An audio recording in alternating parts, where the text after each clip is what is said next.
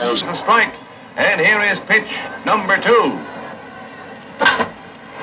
With one blast of his bat. They were riding an open automobile when the shots were fired. In other words, you can yell fire in a crowded theater if you're on stage, but don't do it off stage. The theater is make-believe. That's where it's at. و ما به اونها اطمینان داریم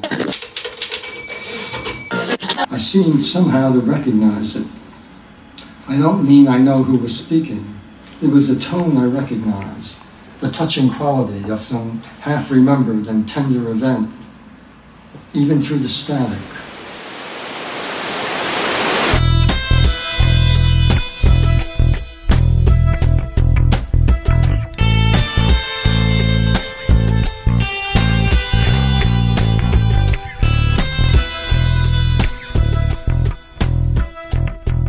To Don DeLillo Should Win the Nobel Prize. I'm Jeff Sievers. And I'm Mike Straight. Happy Nobel Day, Jeff. Yes, happy Nobel morning, in fact. We just found out that the more appropriate title for this particular episode is Don DeLillo did not win the Nobel Prize, but this gives us reason to keep going. the prize did go, in fact, to Jon Fosse. yes, whose uh, name we've just learned to pronounce Yes. properly. Of Norway. Yes, that's right.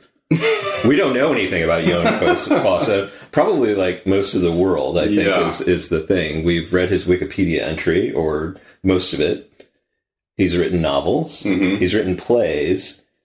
And you have This- told me, I didn't read this anywhere, but uh, you're telling me that he's the new Ibsen. This generation's Ibsen. This he, he has been dubbed. Ibsen, Which is quite a, you know, I mean, in Norway, that's the, the gold standard. What I'm most disappointed, though, Jeff, uh, about is that you didn't win any money. That's right. I had, I had, I did mention my DeLillo bet, of course, but I also had a little scratch on Thomas Pynchon Mm. and Salman Rushdie, who I thought, we thought, had a real big uh, his moment. Yeah. Well, not to underscore the unfortunateness of, of the circumstance which brought him to a new fame and new kind of danger for the writer, uh, right? His uh, being attacked uh, at a reading. Uh, was that about a year ago? Year and a half ago? Yeah, year and a half Yeah, ago. Yeah. That itself, giving him the prize, would seem almost like a political right. act, Yeah. wouldn't it? If, Yeah. he, if he did win in, in 2023. Yeah. One of the things we'll talk about in this kind of Nobel Prize podcast is the politics of the prize. And Politics and optics. I feel like they're Right. they're intimately uh, entwined in this whole process. Oh, and one other mention about Jon uh, Fosse that uh, struck me is that the Dalkey Archive, um, a U.S. publisher of avant-garde texts, has published uh, several of his works um, in translation, and uh, that is um, an indication of you know one of the things we'll talk about is the untranslatedness of so much global literature in the American sphere, and the Nobel Prize becomes a way for a write a new writer often to be brought to world audiences, especially and American audiences, North American audiences with wh- which we're most familiar. There's multiple ironies with the prize. One of them being that for established writers, uh, winning this prize is exposure in, in many ways. Most And definitely, Even though they're coming, they're, it's, they're usually coming to uh, the twilight or, or the, the culmination of, of their careers. Yeah, and Fosse is mid 60s. I think he might be 64, so relatively young by comparison to the writers that we're also talking about, you know, who are uh, many of whom are in their 80s and True. and so on. Um, yeah, which I I wonder uh, if we looked at the overall list, if um, we could find an average age of the uh, of, of the Nobel Prize winner. That'd be interesting. I would first first guess. I would say 50. 50, Oh. to, 50 to 60. Really? I would, huh? What would you guess? I would guess somewhere between sixty and seventy. Okay, would be yeah. just because that it is the. Um, I'm lowballing a bit. yeah, I think I'm yeah. lowballing a But bit. I, I, in saying that, I'm admitting to the fact that, for instance, Annie Ernaux, last year's winner from France, I would have. You know, you, you do have the sense that pe- people have established a long career, but of Right. course, like 30 years of a career starting in their 20s is is enough uh, for the Nobel Prize. True. But just don't know enough about these writers, uh, um, broadly speaking. So, But if you win this, you're on the global stage. That's and right. it's the global it's the global aspect that we'll be talking about somewhat. yeah, uh, we'll have a, show. a few thoughts about that. We we thought we would take sort of two main uh, threads here, or have two main threads. One is to really uh, kind of put the prize, the Nobel Prize, in context of prize culture through uh, a book by James English uh, that we'll get to. Um, that is about the culture of prizes, and then talk about DeLillo really as global author, as um, a writer who, well, a few moments in his career, a few kind of looks at his career that make us think of the Nobel Prize in a way uh, and its global stage um, for this, you know, American author with maybe, you know, capital, of course, capital A on American, but capital A on author in this case, the American author. Yeah, and tied in with that discussion will be a meditation on DeLillo as writer, but also DeLillo on writing.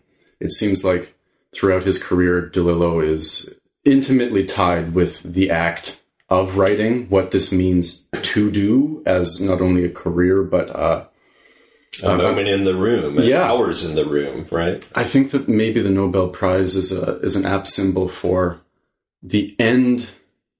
It, it's not a necessary endpoint, but it is an end point of just the the immensity of distance between the secret of the solitary writer in the solitary room and EFAM, MIFA, fame, Same. the global Yes, let's put it in the straightforward terms of Great Great Jones Street. Exactly we're quoting, yes right? Yeah. uh, the global stage uh, those two poles couldn't be further apart in many ways and uh, that that distance that travel is um is quite something to consider I, Fenig of course uh, considers that Fenig in, uh, in Great Jones Street is uh, uh, someone who will uh, be spending some time on And when we talk about Great Jones Street, but he's relevant here as the as someone concerned with fame. Fame requires every kind of excess, as Great Precisely. Street teaches us. shall we get Um, into the yeah? Why don't we? Uh, let me uh, uh, get right into English by reading uh, from his first few pages of the book, a kind of pithy paragraph that sums up uh, his approach to prizes in general, because this is a book not just about the Nobel, although it is extensively about the Nobel, uh, but about all the kind of, in a way, after effects of the Nobel Prize, the prizes that are clearly in response to the Nobel Prize. Uh, he has interesting things to say about that. This is uh, James F. English. He's a scholar at the University of Pennsylvania. Um, and the book is from 2005, and it's titled The Economy of Prestige Prizes, Awards, and the Circulation of Value. And I would say that the theoretical perspective here is um, no surprise. It's from Pierre Bourdieu. Uh, lots of ideas of cultural capital and uh, prestige as a kind of artificial category that we create. Here's what English uh, has to say uh, about his book. The practice of arts and culture prize giving becomes more common with the rise of royal and national academies and then of professional associations and learned societies from the 17th to 19th centuries, has expanded ever more rapidly since the turn of the 20th century, and presents itself to us today as perhaps the most ubiquitous feature of cultural life, touching every corner of the cultural universe, from classical music to tattoo art, hairstyling, and food photography. Yet it remains a strange practice inasmuch as we continue to be discomfited by what seems an equation of the artist with the boxer or discus thrower, by a conception of art as a contest or competition from which there must emerge a definite winner, and by the seeming incommensurability of gold plated medals or crystal statuettes, mounted certificates or outsized checks, with the rare achievements of artistic genius that these objects are supposed to honor and reflect. Art and sport may be essentially identical facets of human life, as Johan Huizinga argued half a century ago in Homo Ludens, and as is perhaps assumed by contemporary accountants when they enter an exhibition of post-impressionist paintings and an international track meet on the same arts and sports line of marketing costs in a corporate expense ledger. ledger.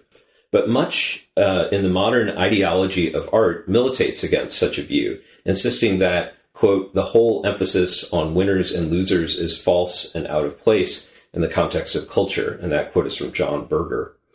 Indeed, to most observers, cultural prizes represent an external imposition on the world of art rather than an expression of its own energies. The rise of prizes over the past century, and especially their feverish proliferation in recent decades, is widely seen as one of the more glaring symptoms of a consumer society run rampant, a society that can conceive of artistic achievement only in terms of stardom and success, and that is fast replacing a rich and varied cultural world with a shallow and homogenous culture based on the model of network TV.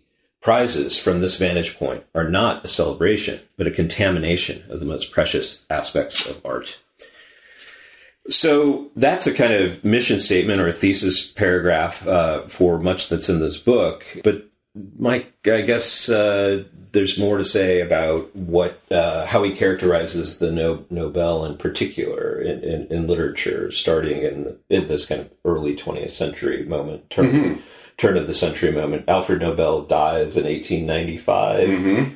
and in his will creates this legacy of prizes in, of course, many fields, right? Economics, physics, all sorts of sciences, and peace, mm-hmm. notably. Uh, uh, and then literature as well. So uh, tell us more, I guess, about the English argument about all these things. It's been a success. The Nobel has been a success, like its own kind of yes. prize. It deserves its prize. It's, it's ubiquitous. yeah, exactly. Give the no- the Nobel should win the Nobel Prize. That's right. uh, he he pinpoints the industry of the award and how uh, the Nobel has not only dug in as the as the award par excellence, but how it's spawned uh, so many uh, imitators, competitors, and and fillers in of sort of deficits left by the Nobel Prize totally. in a sense, as he says. Yeah, the industry, the yeah, the award industry is, is quite fascinating, uh, but it seems like speaking particularly for literature, although for other fields as well, the Nobel is the big one. It's the big one. Yeah, it's and the, we have that phrase, the Nobel Prize of tattoo artists, the Nobel Prize of you know hairstylists. To right. raise those two examples he has in that paragraph. So this is the one you want. It's the one that you would be crazy to turn down. well then, yes, maybe yes. maybe we'll get to that. Yeah, uh, in, yeah. in due time. So turning down one million U.S. dollars roughly, which we don't know in kroners exactly how much that is. Uh, English talks about the the, the competitive world between prizes themselves, which is quite fascinating to think about because, um, of course, that's kind of a second order of competition. People compete for prizes. Prizes. How can prizes compete amongst themselves? But this this is a reality of of, of the world in, in in many aspects of just hyper hyper competition. Yeah, and the prestige of his title in an interesting way. I don't know if he says this outright, but it's as though it's it's the prestige of the prize givers right. of Sweden as the home of the Nobel Prize that is part of the economy for um, uh, and valuation, uh, value being his his key term. You know that English sees it in this almost distanced way of the entirety of uh, value that and types of value that are circulating in these prizes. So there is the sense that not only does the award winner gain prestige, the award giver gains prestige. There is a, a sharing of it's it's a prestige fest festival. Uh, in in many positive, not to denigrate that right. in any sense. Right. It's not anonymously given. it's the, the name. The name is so much of that currency. There is, of course, a, a very significant cash prize, which enables further work and is um, extremely valuable for the continuation of culture. But the name goes far. The, the name rings true. And uh, it, would a rose by any other name be a rose? Mm, yeah, maybe. But the Nobel wouldn't. well, and as, as we were discussing briefly, uh, Nobel, of course, is the prize. The name is the prize. And that association with dynamite right. and munitions in, in his lifetime is expunged. And we're familiar with that kind of um, you know cigarette companies like Philip Morris sponsoring uh, art in general as a way of uh, whitewashing reputation. But this maybe is, you know, we, we would have to examine that sort of in We would. historical context if we were to pursue this argument, I guess. We would, yeah. but it is an interesting origin story of Right. that. And um, English also brings up the the strange practice of the Nobel. This is this is his words, almost the ritualistic aspect, which is also a, a DeLillo favorite theme, right? I feel like there's there's multiple DeLillo favorite themes in that uh, paragraph that you read, Jeff. The strange practice equates artistic production with uh, the competitive nature of sports or of other aspects of play. The subtext here is why do we need to compete at all? Why- with art. Yes, exactly. You know, Well, yeah. Yeah, and it, it- it's. I think it's strange too that we have winner. You know, we do think of this as uh, winning the competition, but it's sort of saved by the fact that there's a winner every year. And of course, we're gearing up now for the 2024 Nobel Prize that will be Don DeLillo's, of course. You know, um, as we as we hope it to be. But there is that tension as he uh, between this and sports, and also sports as a 19th century um, you know, not uh, having its origin in the 19th century, but sports culture kind of rises uh, in a way that makes this a kind of natural outgrowth of, of that kind of culture of spectacle uh, in the 20th century. You know, where that um, the Nobel Prize sort of gets going in. Tacit insistence on competition is that competition breeds excellence, right? We have the free market of of ideas, the free market of art, and uh, to the winner go the spoils, right? Why, Yeah. why wouldn't we instill an economic element, uh, the, the the element of just a, um, a a competitive market to this production?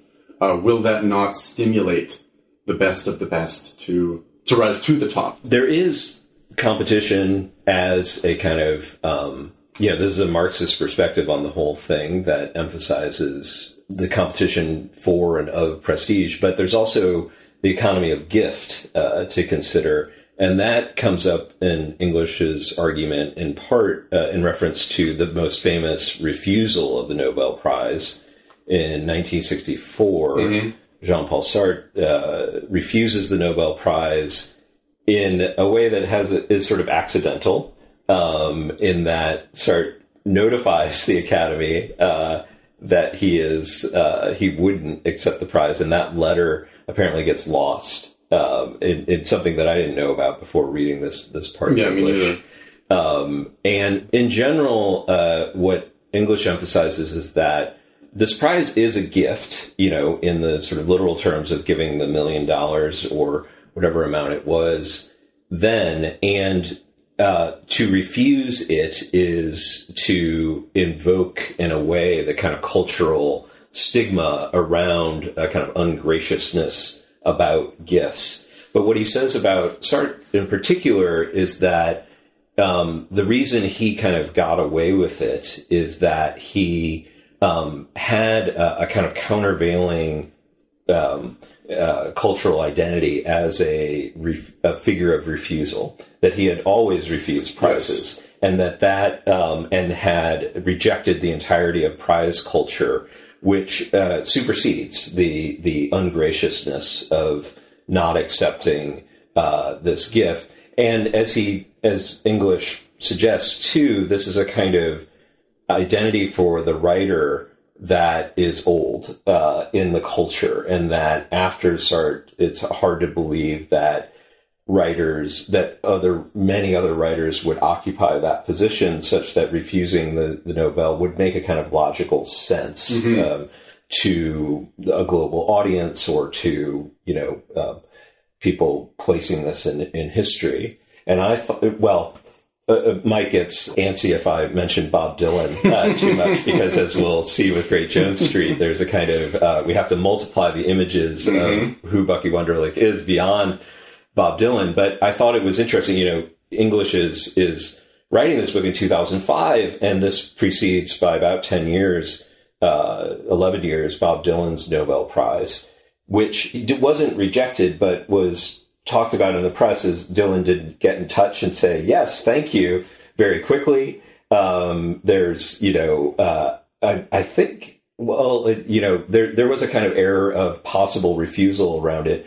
But the thing that countervails against the the authenticity of Sartre's refusal is celebrity culture, commercial culture, and who is more a who is the most commercial winner of the Nobel Prize of all time in the sense that he has a you know he's in the marketplace of concert giving. He's a musician. and music. yes. Is is is a Bob Dylan? audience. He's It's the kind of richest Nobel Prize winner. I mean, I won't uh, say that for sure, but um, this is uh, you know I think this kind of vindicates in a sense English's logic about that act of refusal or act of just being making it awkward as as a prize. But yeah, he's a musician. He doesn't fit the mold, and uh, well, leads to think I noticed on the odds list, Mike, that I uh, looked at that Taylor Swift is listed. You can get odds on Taylor Swift being the winner of the Nobel Prize. I think it was hundred to one, which you know You're baiting me here, Brett. I'm You're- baiting. You're just yes, baiting me. I, I- started with Dylan, and now I've gone to the idea that not just Dylan, but Taylor Swift might be in the running I don't know. the If, Nobel Prize uh, up against our man and so many other much, much, much more deserving I don't- writers. I don't know writers. if what I'm thinking right now should be committed to committed to take. Uh, but Maybe we should uh, take out after Horace Engdahl but as uh, as our next object of scrutiny. I'd like to get back to Sartre very briefly. Before Do we it, do it, do it. there's two points that uh, that that story brings up. Well told by you.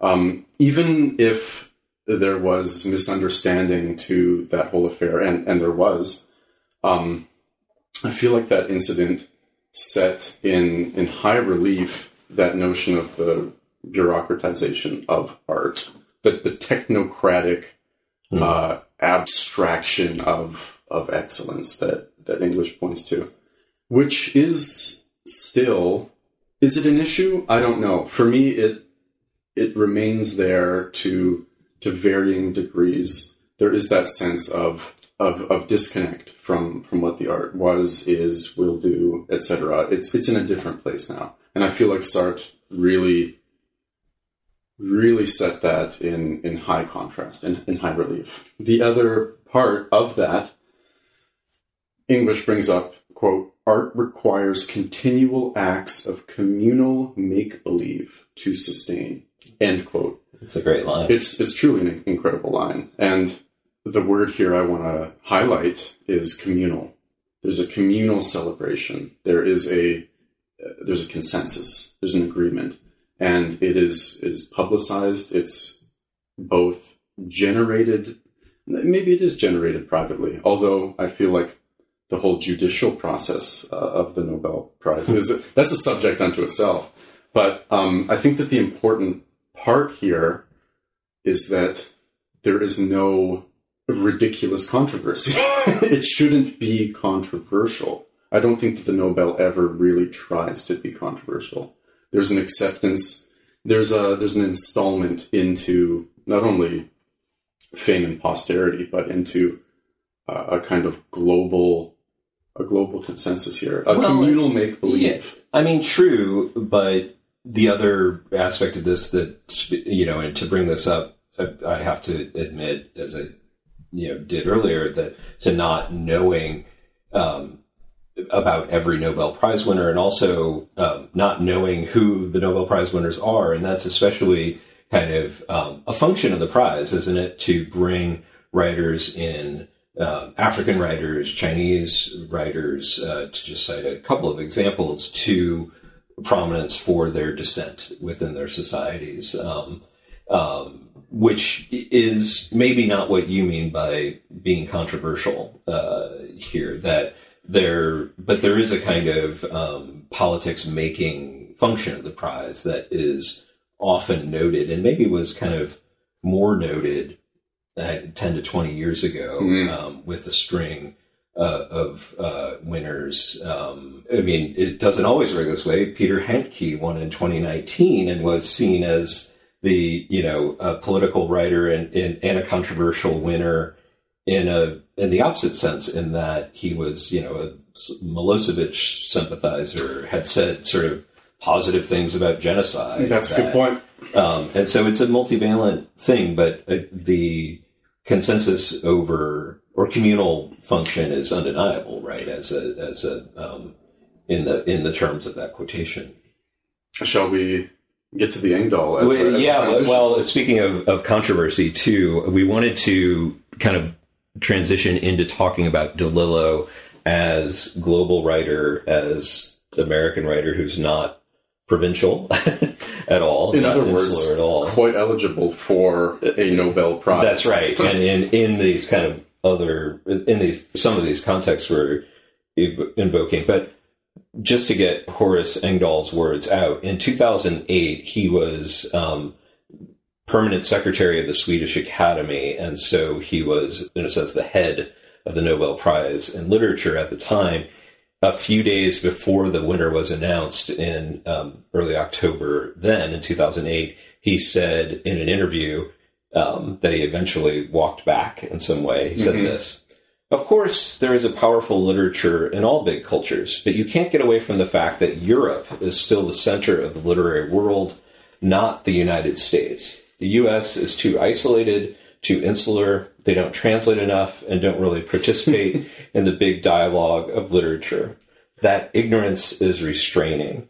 And he mentions at another point in this interview that the Americans are into their own trends, uh, yeah, as part of this consumer uh, model uh, that he's invoking here. This- remarkable statement. Remarkable statement and roundly it, it was sort of instantaneously uh, ground down uh, it, and uh, Rightfully so. and Engdahl had to walk it back. I mean, for one thing, part of what the characterization of the of the Nobel Prize that you were you know talking about before, there's a kind of part of what's uncontroversial about it is it's it's seen as above it. Well, there's a fairness to it that wouldn't uh, that this brings out a kind of exception to this sense that like well. No American at this point had won it since Toni Morrison, who was, of course, kind of in a class by herself as uh, as writer, and so there was a kind of like, well, no American is going to win it, uh, Which sense. goes against what Nobel himself stipulated, being that nationality is not to be considered. Uh, it is not to be a, a, a pick this country, pick that country, pick that country. Uh, that doesn't even play into things. Whereas Engdahl is saying they're out of the running. Yeah, and, and for even him to draw a contrast where it's Europe that is the cultural center, It's- that's controversial in itself It's- because obviously, like, Yes. yeah, I It's mean two that's European. Eurocentrism. Uh, Absolutely. Yeah. So there's there's two at least two faults here.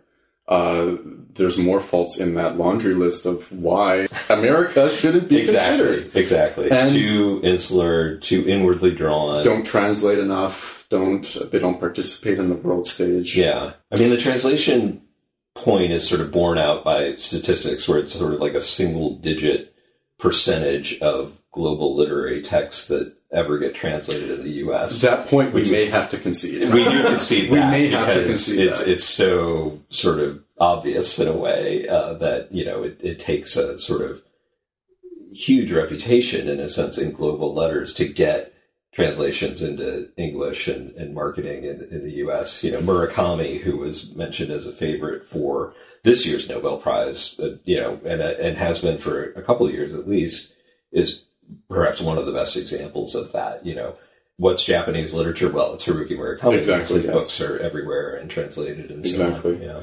I almost feel like Engdahl's statement here is a reaction not to American literature, but to more of an American globalism. I'm suspicious that America's place in the world. exactly rather uh, right. America's uh, global politics. I feel like Engdahl saying that American literature is not on the world stage is intimately tied with him saying tacitly, America, the country, is too much on the world stage. And the and literature imperial in its Yes. presence. So the generally. literature is ours. America can have everything else. I feel like that.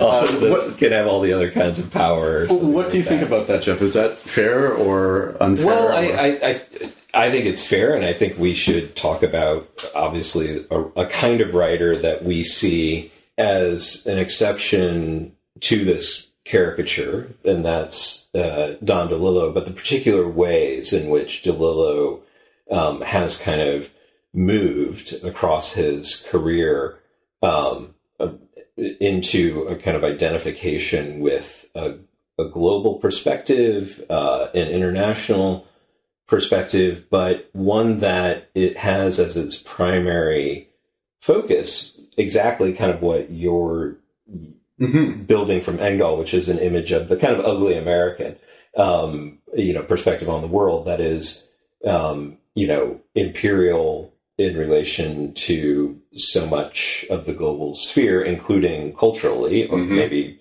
you know, nowadays, almost primarily culturally, Mm-hmm. um, a kind of soft imperial structure Mhm. um, around the world. That DeLillo is is very much addressing himself to that kind of place of Americans in the world, especially after a certain point in, in his career, especially after the names, uh, which is his first internationally set book. uh, Yes. you might say. But you, say more about this kind of um, DeLillo we're invoking. To call American literature insular or isolated. Like, who are you talking about? Carson McCullers? like, who are, Can't win. yeah, Passed away. I know. Like, like it seems it seems almost nonsensical to me because uh, to specify with DeLillo, as you mentioned, with the names in particular, even though the perspective is American, DeLillo shows systematically the entanglements of America with the global stage yeah. vice versa. And this isn't only America imposing itself on the world, the, the hapless, victimized world. It's not at all that simple. It's a it's a give and a take. It's a push and a pull. It's a it's a complicated network. And Cornelius Collins in uh, is DeLillo in context? Yeah, this is an essay of his about the world and Don DeLillo in um, DeLillo in Context. Uh, Jesse Kavadlo edited that. he highlights in a in a brief way, but in a very effective way, how uh, globally minded DeLillo is in his work. Not only traveling uh, around America, also around the world, most notably Greece for that Guggenheim Fellowship. And the, and the, the Middle East. The Middle East uh, as well. More broadly. Yeah. yeah, I think uh, it's mentioned that he wanted to go to Lebanon, uh, but he didn't quite make it there because Well, of the and war. for Mao II. Yeah, right. exactly. He wanted it, Mao II is the is the other text that Collins talks about, and that clearly makes a, a kind of uh, is a globally set in an important way um, with Be- the scenes in Beirut uh, in particular. But that DeLillo. Well, it's interesting. I mean, we'll, we we will uh, podcasts on both these novels Mhm. we've invoked, and and so much that happens in the in the career including earlier than the names. The pl- uh, players is a, is an example of maybe a, a book that opens onto global affairs through the figure of the of the terrorist. But I guess what we're emphasizing here is just the fact of global of uh, DeLillo's uh, openness uh, to and critical stance towards um, the kinds of uh, issues that uh, Engdahl is raising and, and implying. But should we talk about the particular kind of speech on the global stage that we have in mind? We should. I want one more point before then. No, you, you are welcome to So it. even I mean post names, uh, Collins makes a great case for the global DeLillo. I would say pre names, DeLillo, even though he's writing about America, even though his characters aren't uh, you know jet setting around the world, they're not globetrotting. DeLillo is such an omnivorous consumer of culture. America being an excellent example of a multiplicity of cultures uh, coming together the, the American experiment. He talks about listening to Ali Akbar Khan in Americana. He Hmm. talks about Islam in End Zone. America itself is shot through with the globe. And I feel like it's it's doing DeLillo an extreme disservice by saying that he just writes about America. America itself is already global. And whatever of Engdahl, whatever in Engdahl is noting a kind of domesticity or something in, in or a kind of narcissism or focus on relationships on the Upper West Side of Manhattan. Right. It might be a characterization of a certain strand of American literature. You know, stories in the New Yorker are talked about in in these terms. With DeLillo, you know, Players is a good example, but also much later the uh, Body Artist and and um, there are other works to note. Domesticia is always a kind of pathway um, outward. I, I think you know certainly the Pammy and Lyle and, and Players is is a their marriage is giving way to uh, the kind of uh, adultery of, of terrorism. Uh, The be a way of exoticism of that. Yeah, their their glamorization of something very you know outside of the domestic, uh, Yes. the foreign, the terroristic, and so on. Falling Man as well. Mm, what more yes, domestic event? and right. yet, Yeah. this is the world stage. Right. This, this is America, but there are characters in this book that aren't American that are working uh, one of the defining events of the, the 21st century. yeah, And DeLillo has it both ways, like he does with so many other things in, in the most subtle way. He's writing American literature, and that literature is uh, global in impact. Mhm. It is not. It's not necessarily literature for only Americans. He's been translated to multiple languages. Apparently, Falling Man is much more popular outside this of America. Collins points out, yes, right? which that's an incredible detail that Mhm. uh, Falling Man could be better received outside of America uh, compared to America itself. yeah, Uh, I feel like there's um, a deep comment to be made. Yeah, we're we're speaking in a way broadly to the fact that after a certain point, and it certainly occurs within DeLillo's career, whether it's you know 1980 something or 1990 something, so many prominent authors become global authors by virtue of this kind of global marketplace, or you know, there's a, set to invoke Rushdie associated with uh, a nation state uh, with India and Pakistan, and in his great chronicle of that history in Midnight's Children. Mhm. But living in Amer- living in the U.S. for so much of his career, you know, and partaking in U.S. celebrity culture, this is you know a kind of um, obvious point, but there um, there is a kind of flattening of the the national literary marketplace in a way that English departments seek to catch up to, in a sense, uh, uh, with uh, you know national designations still having a role to play, but we're talking about world literature and, and so on. Let's also not kid ourselves. DeLillo is writing in English, which is, like it or not, a global. franca. It's a global yeah, language, yeah. and also, like it or not, America still is a country of intense interest for multiple people around the world. Right. Uh, there's no escaping that. There's no denying that. America as subject is a global concern, Yeah. and I would love to hear a rebuttal to. Well, Mike, I think one rebuttal we might get is to say it is the United States that we are referring to, that America is a designation that, of, Oh, oh. of a, as a- an entire hemisphere, the Americas, and so on. the United Uh, States of America. Uh, That, that's right. Is is one designation that I want to just reassure our listeners we are uh, uh, keen on here. Um, let's uh, get into the text that we want to uh, explore more closely of DeLillo's, and that's a, a text that has to do with the imprisonment of Chinese dissident uh, artist Wei Jingsheng, who was um, a political activist uh, imprisoned uh, in China for a total of 18 years, from 79 to 93, and then again from 1994 to 1997.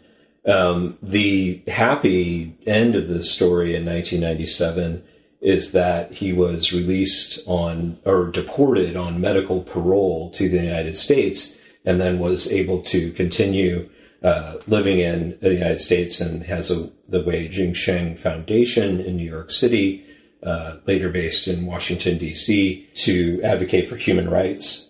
DeLillo enters this picture as a reader of a particularly riveting piece, uh, an essay um, called The Artist Naked in a Cage at readings given in Wei's honor Um, in May of 1997, this was subsequently published in the New Yorker, and uh, then Wei was uh, released on this medical parole um, and sent to the United States in November 1997. And so, without knowing exactly what the effectiveness of this particular event was, we were going to focus in on mm-hmm. what DeLillo had to say because, as is maybe characteristic of him, he said a lot about uh, art, politics, avant garde art in particular, hunger art, uh, we might say. Let's uh, read from The Artist Naked in a Cage. It's broken into eight sections, no, 11, 11 sections, 11 yes. sections, and we will read them here. One, Last month, there was a man in a cage in Soho, a performance artist, Russian, impersonating a dog. He padded about on hands and knees, naked except for a thick collar, and he growled occasionally, took water from a bowl, and sniffed at his rubber lamb chop. It's possible that you've never really thought about dogs until you've seen a man seriously engaged in believing he is a dog. The cage had a small barred slot where visitors to the gallery could get down on all fours, as a number of people were inclined to do, in order to talk to the dog, or whimper, as some did, or show the dog snapshots of their own dogs, speaking to him slowly and clearly, either because he was a foreigner or because he was a dog. 2. In Kafka's story, A Hunger Artist, a man lives in a small cage for 40 days and nights without eating. People pay admission to watch him starve, to gawk at his bony arms and bared ribs. The man has a manager, and the manager has placed a 40 day limit on the hunger artist's performance. Not because the artist may die of starvation after this time, but because the manager has calculated that this figure represents the far edge of the public's fickle interest. 3. In China, somewhere, a writer lives in a small enclosure, a barred room perhaps, or a dark hole with a slot for food. We can imagine that the writer has made and shaped his own fate. He has a name, Wei Jingsheng, and a history outside the charges and documents assembled by the state, and maybe he has an art outside the strict limits of the written word. In this sense, his high blood pressure and arthritis and depression, his dizzy spells and rotting gums may be seen as strong-willed symptoms of the artist's enduring effort to realize his role, a writer in opposition to the state. 4. In a culture, ours, that tries to absorb and neutralize every threat to consumer consciousness, the spectacle of a man living as a dog has a kind of shifting eloquence. It offers a genuine sense of the latitude of free expression and places a small, incisive shock in the midst of all those Soho apparel shops and restaurants. But it also suggests the grim idea that the performance artist, liberated from Soviet state control, hair cropped, and dog collar secured, may be carrying his own culture's atavistic wish for order and repression. 5. The Chinese writer's art is to be still, not silent, but still. The writer's classic condition, to be alone in a room, has been cruelly extended here. Wei is a still figure, working out his fate in a confined space, refusing to eat at times, living for long periods on a teaspoon of sugar a day, dissolved in water and whirling around this stillness, there is something continuous and ponderous and vast, the perennial frenzy of the state. 6.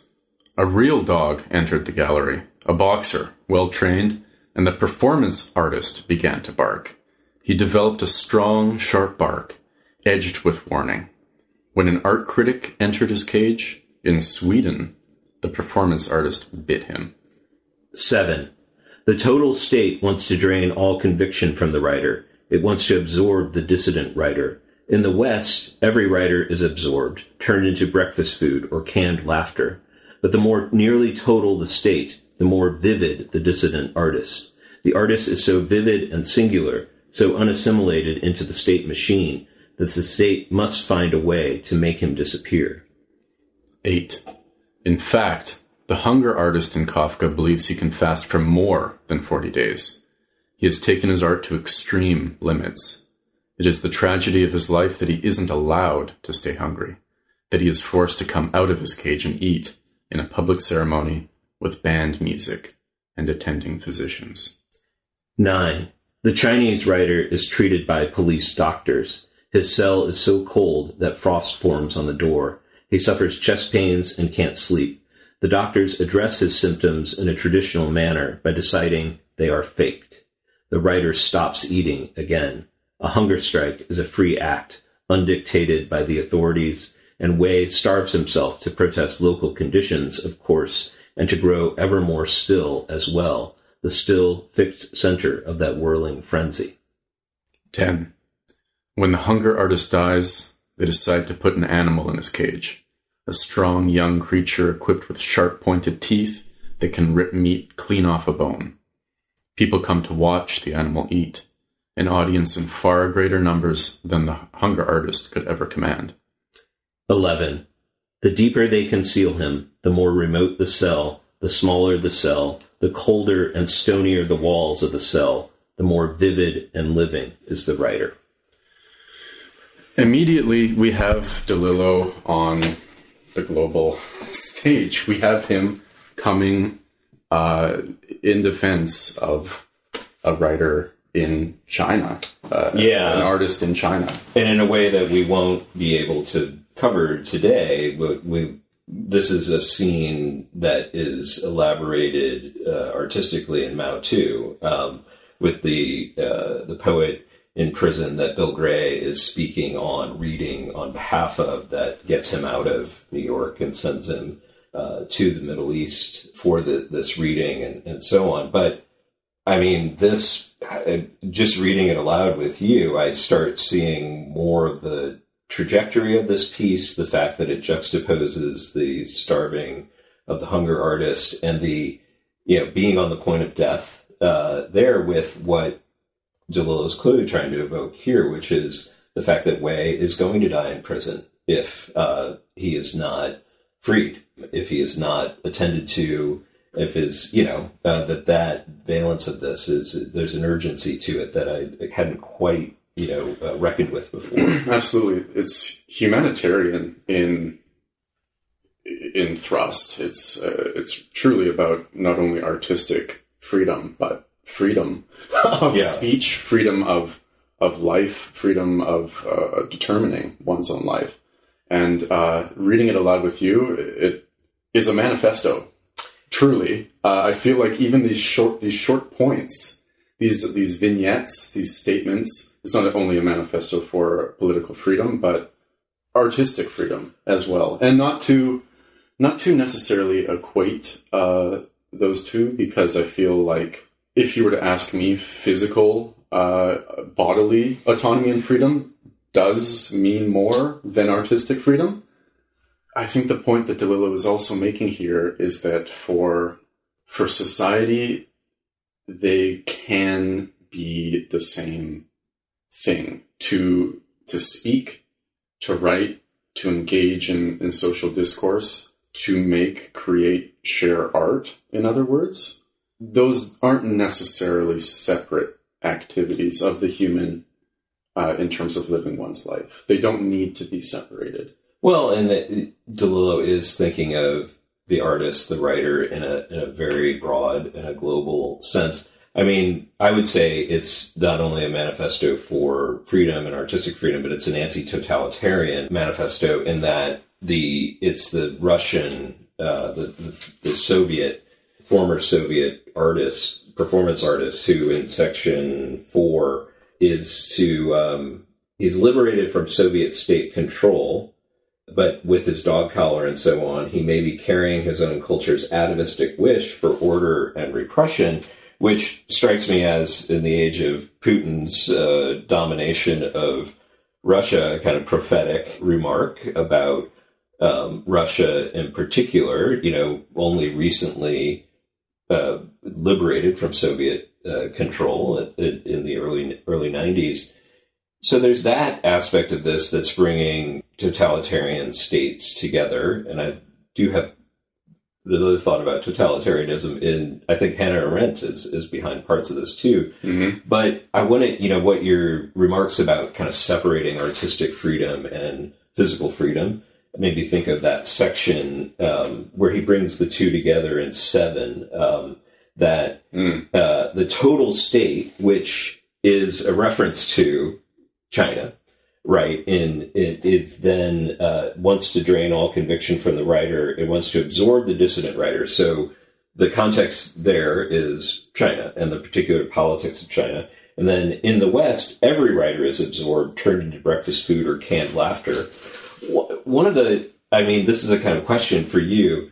The, the risk, the danger of such a statement, a conjunction of sentences like those I just read, is that DeLillo is almost saying, well, the, the, we in the West have it mm. kind of worse mm. because we're not treated as dissidents in any way that we're just part of a kind of background track at best, a kind of white noise that is breakfast cereal and canned laughter. Avocado shaving cream with tap No, it's uh, avocado instant shave. I think, yeah, something like I don't know. Would, would avocado shaving? but Maybe I don't know. I'm not an aficionado of shaving cream. But go on, go on. Well, it, I mean, it, it, I think we're evoking a kind of jocular approach to a serious subject. Is is is in a sense what I'm getting at here. That DeLillo is conflating to some extent the total state of China with all its repressive, physically repressive apparatus, censorship, and so on that Wei is up against with um, the free the uh, you know with the situation of the American writer because that's what he's thinking of here that he's drawing an analogy that is endemic to DeLillo's work and we'll be talking about various points but it's it's sort of starkly posed here as a kind of comparative politics uh, comparing repressive politics as you know political scientists would call them with a kind of cultural politics that are um, you know more metaphysical in nature right That's an ex- excellent point. I think that that contrast is absolutely being made. I wonder if DeLillo is somehow entranced, perhaps, by the liter- the literal plight of the imprisoned writer, compared to, say, the United States of America, where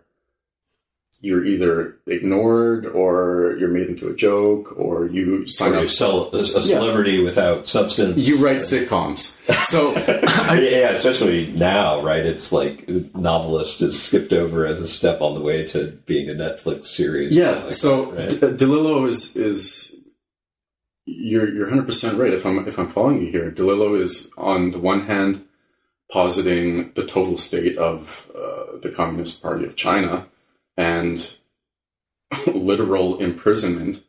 On the other hand, we have uh, consumerist America with uh, a wealth of freedoms, a wealth of choices, a wealth of consumptions, and kind of a glut of a different type of imprisonment, not uh, not literally uh, commensurable with each other, but um, equals.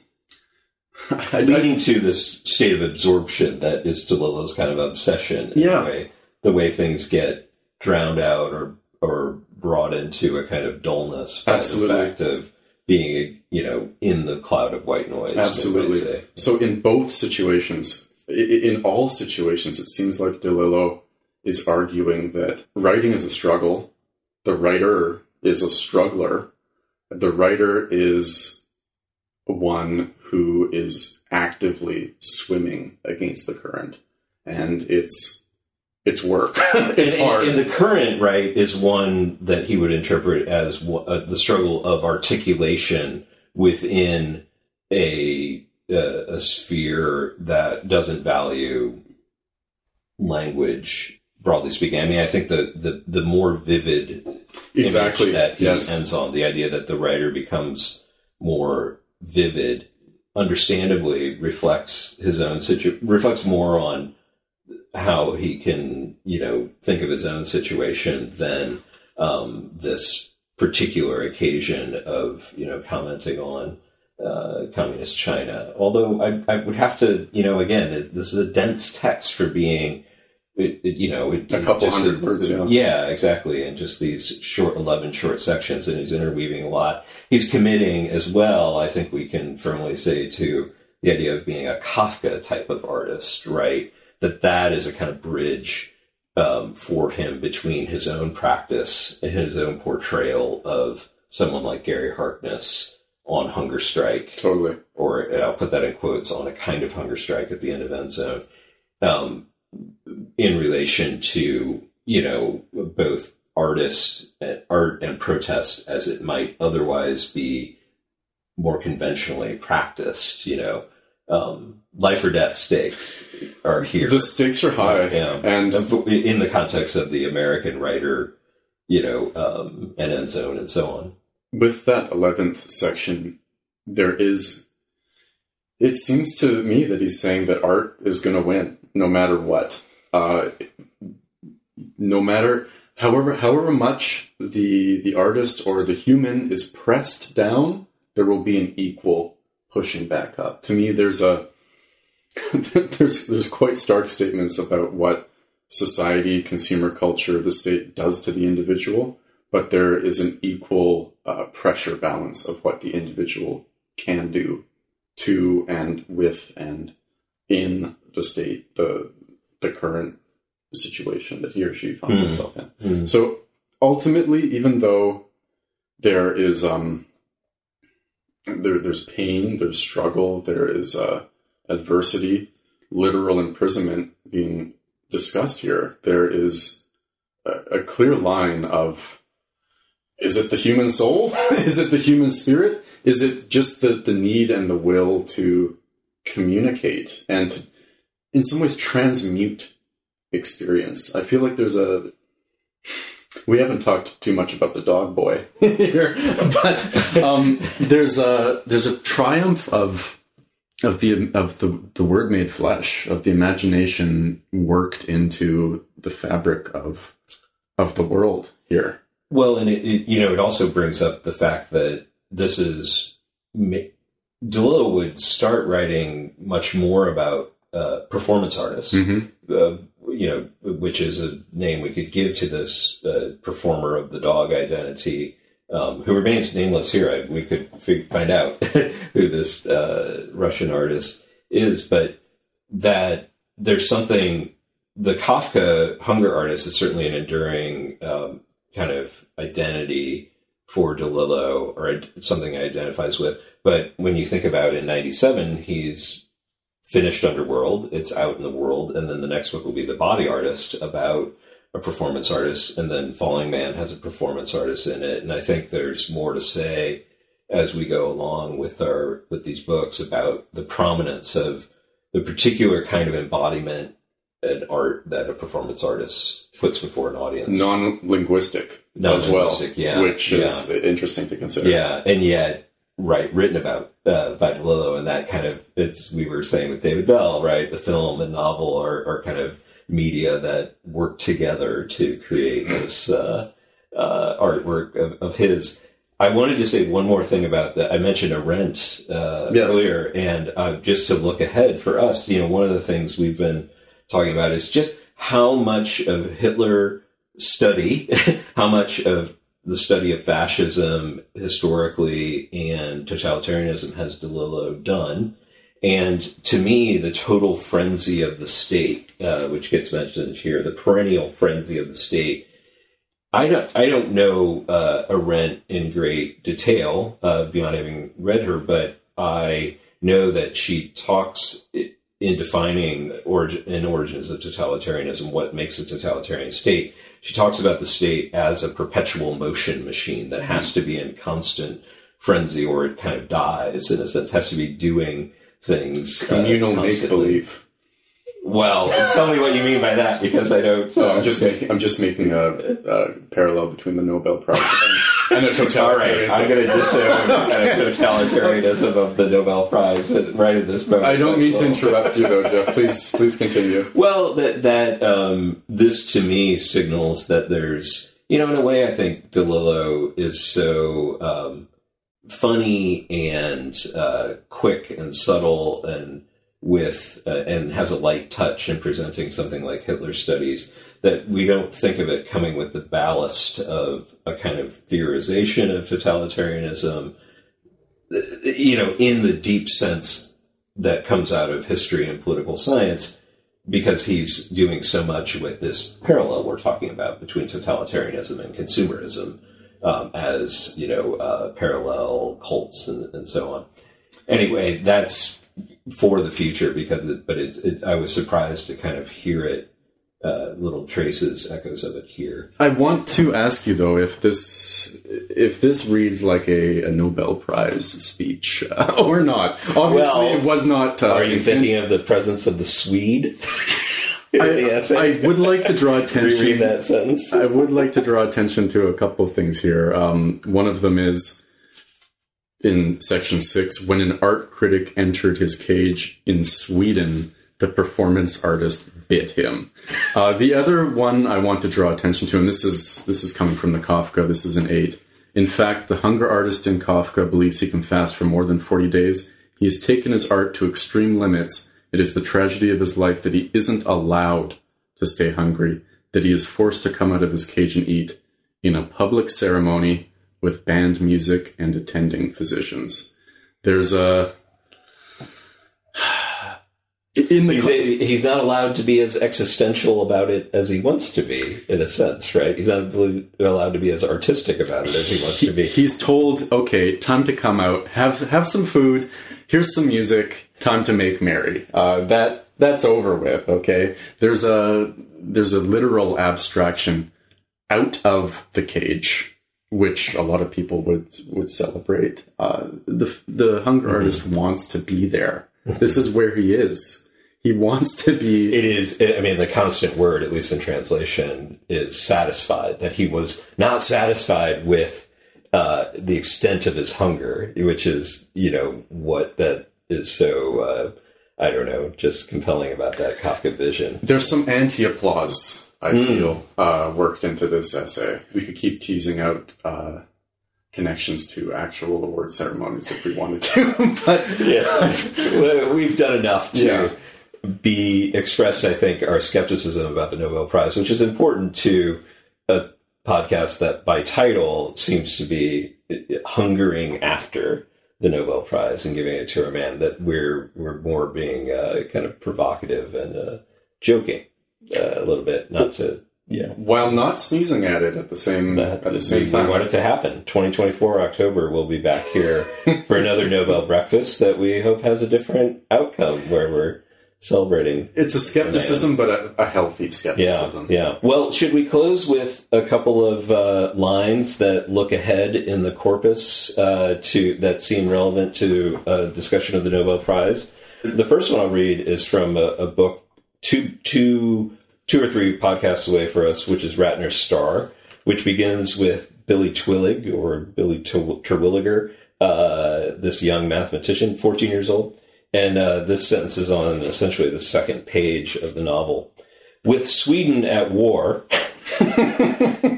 classic DeLillo joke in uh, the opening phrase, he had received his Nobel Prize in a brief ceremony on a lawn in Pennyfellow, Connecticut, traveling to and from that locale in the back seat of his father's little Ford.